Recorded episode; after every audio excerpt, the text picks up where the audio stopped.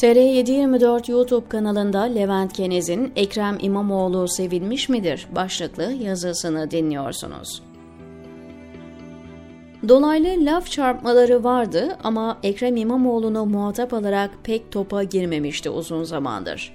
Seçimin kendisiyle İmamoğlu arasında geçtiği izlenimi vermek istemiyordu. Vura vura büyütüp dengi yapmamak da stratejisinin parçasıydı. Ama 2019 yılında Erdoğan'ı iki kez yenen adam diye nam salan İmamoğlu'nu muhatabın Murat'a da indiremedi. İstanbul'da dün gerçekleştirilen banliyö tren açılışında Erdoğan'a o sözleri İmamoğlu ekibi para verse söyletemezdi. Büyük konuşmayalım. Para işin içine gelince ne yapacakları belli olmaz. Öncelikle açılışın öncesindeki davetiye krizi evlere şenlik.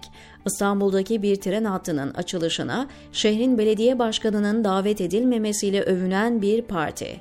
Önce İmamoğlu açılışa davet edildiğini ve katılacağını açıkladı. Ardından Murat Kurum, "Bakanla konuştum, seni davet etmemişler." dedi. Eğer İmamoğlu o programa katılsaymış, onu oturtacakları yerle bu ergen kavgası zirve yapacakmış. Erdoğan'ın 5 yıl boyunca İmamoğlu'na zorluk çıkardıkları itirafı bir yana, gittiği her yerde seçmeni tehdit etmesine, İstanbul'da da devam etmesi büyük özgüven. Bir Anadolu şehrinde belki gideri olan oy yoksa hizmet yok küstahlığının İstanbul'da çok bir karşılığı yok. Seçmeni hakaret ediyor. İmamoğlu'nun tekrar seçilebilmesi için geçen dönem kendisine oy veren zamanın HDP ve İyi Parti seçmeninden oy alması lazım. İmamoğlu'na orantısız yüklenmenin bu seçmende zaten kazanamayacağını bildiği kendi adaylarından ziyade mevcut başkana oy vermeye yönlendirme ihtimali daha yüksek. Neticede bu seçmenler iktidar muhalifi.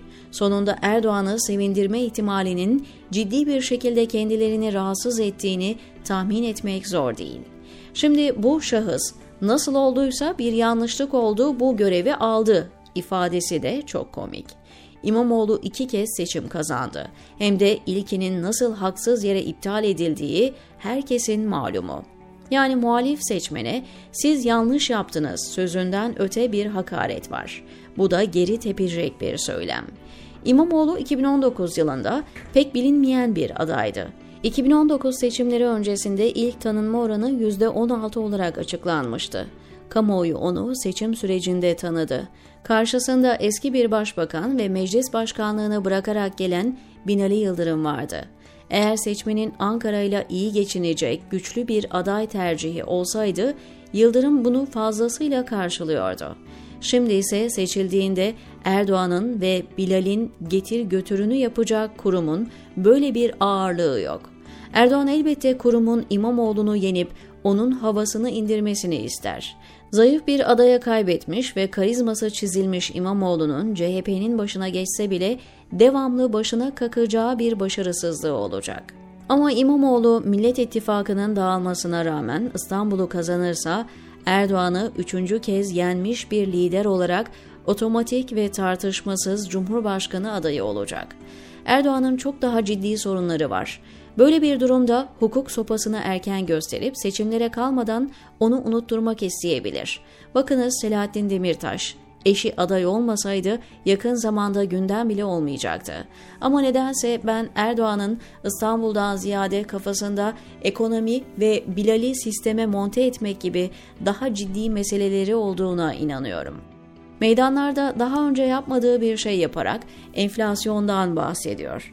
Sebebi olduğu şeye bir dahlinin olmadığı cingözlüğü bir yana, enflasyonun dünyanın başına bela olduğu kısmında anlatmadıkları var.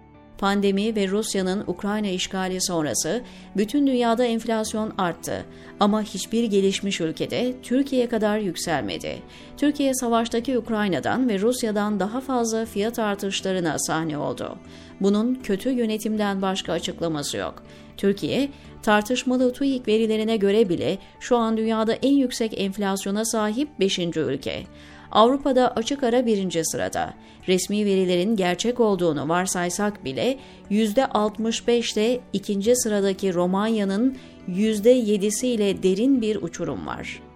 Erdoğan, yerel seçimlerden sonra uzun bir süre sandık olmayacağı için alması gereken radikal önlemleri ve acı reçeteyi uygulamaya koyacak.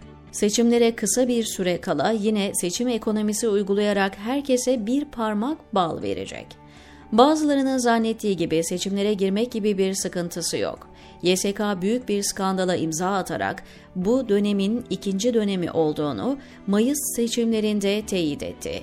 Meclisin seçim kararı aldığı durumda ikinci dönemi tamamlanmamış sayılıyor. Tabanına ve milliyetçi kesime hoş gelen maddelerin yer alacağı anayasa değişikliğiyle Türkiye'yi yoruyor dediği %50 artı 1 şartını değiştirmeyi planlamıştı ama Bahçeli'nin şantajı karşısında geri adım atmak zorunda kaldı. Sağlık durumunun her an ne getireceğinin belli olmaması ve ailesinin hayattayken şu işi planla baskısıyla gezilerde bakanlarının arasına oturttuğu Bilal'in artık yönetime monte edileceği doğru zamanı kovalayacağını düşünebiliriz. Hatta İstanbul'u kaybetse bu nasıl diktatör ki iki seçimdir İstanbul'da kaybediyor diye dışarıya vereceği resim daha da işine gelebilir diyor Levent Kenez TR724'deki köşesinde.